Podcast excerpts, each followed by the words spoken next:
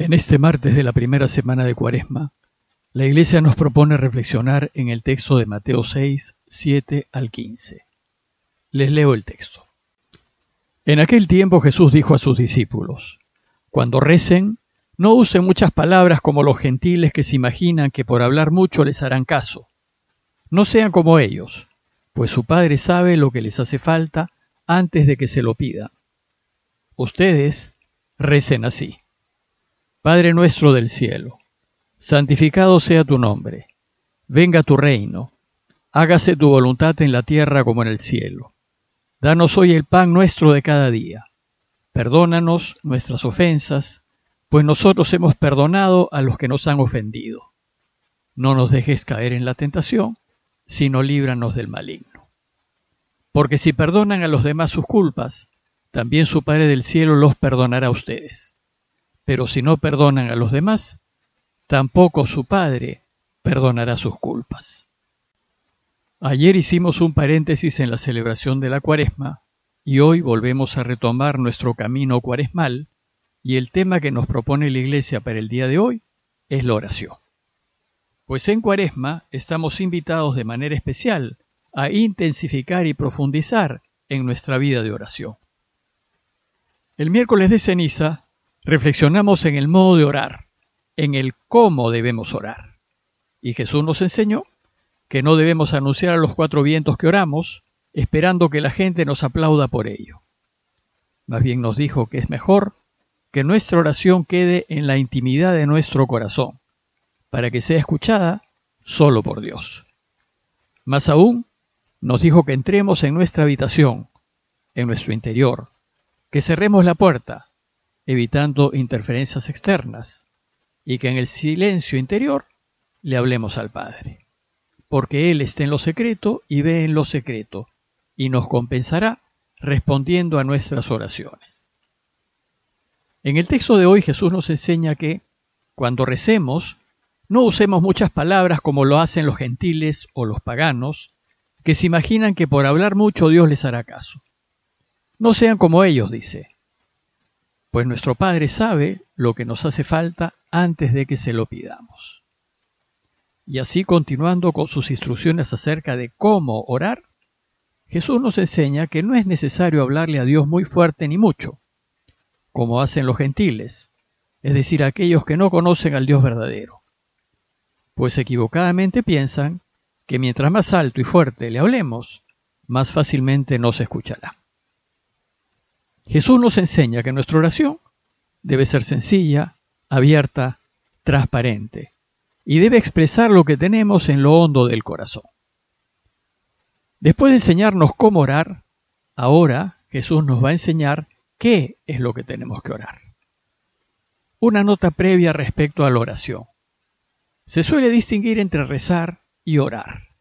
Normalmente se entiende por rezar aquella oración fija que se suele hacer en voz alta y se entiende por orar aquella conversación con Dios que se hace en silencio y que brota de nuestra reflexión acerca de lo que nos pasa en la vida, de algún texto bíblico o de cualquier otra cosa que nos lleve a conversar con Él.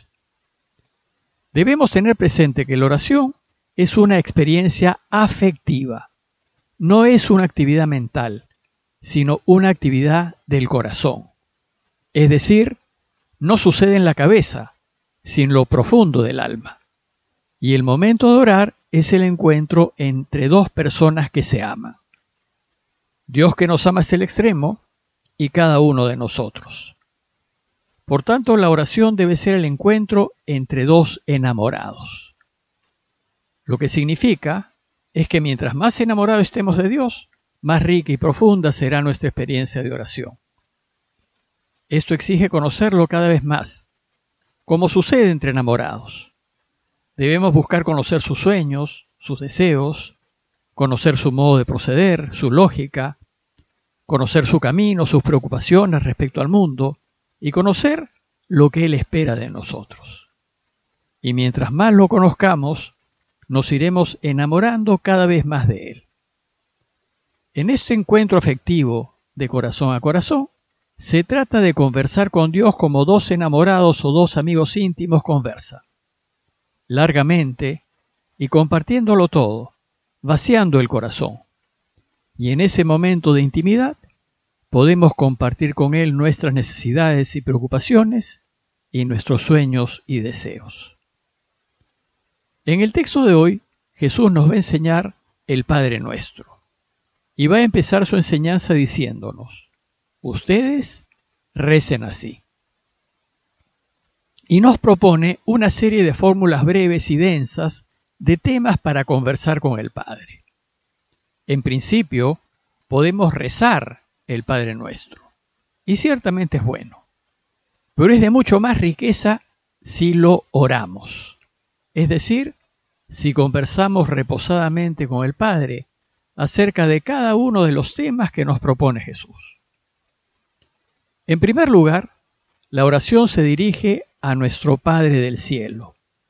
Y Jesús abre su oración llamando a Dios Padre nuestro.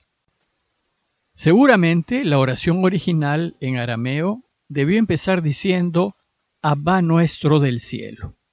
Y Abba, como saben, es una expresión muy cariñosa y es el modo como los niños llaman a sus papás, y que se traduce como papito del cielo o papito que estás en el cielo.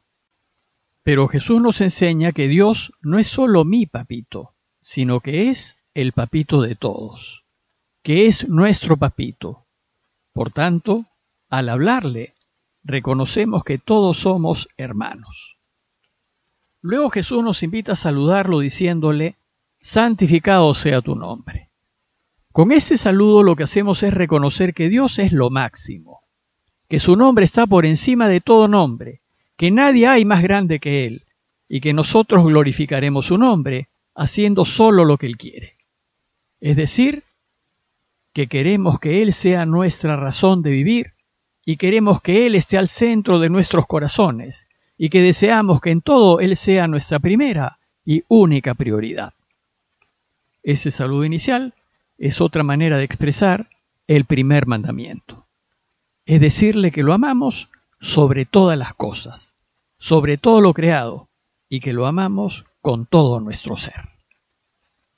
Después de ese saludo inicial vienen seis peticiones que resumen lo que ciertamente tenemos que conversar con Dios Padre. Se las explico brevemente. La primera petición es, venga tu reino.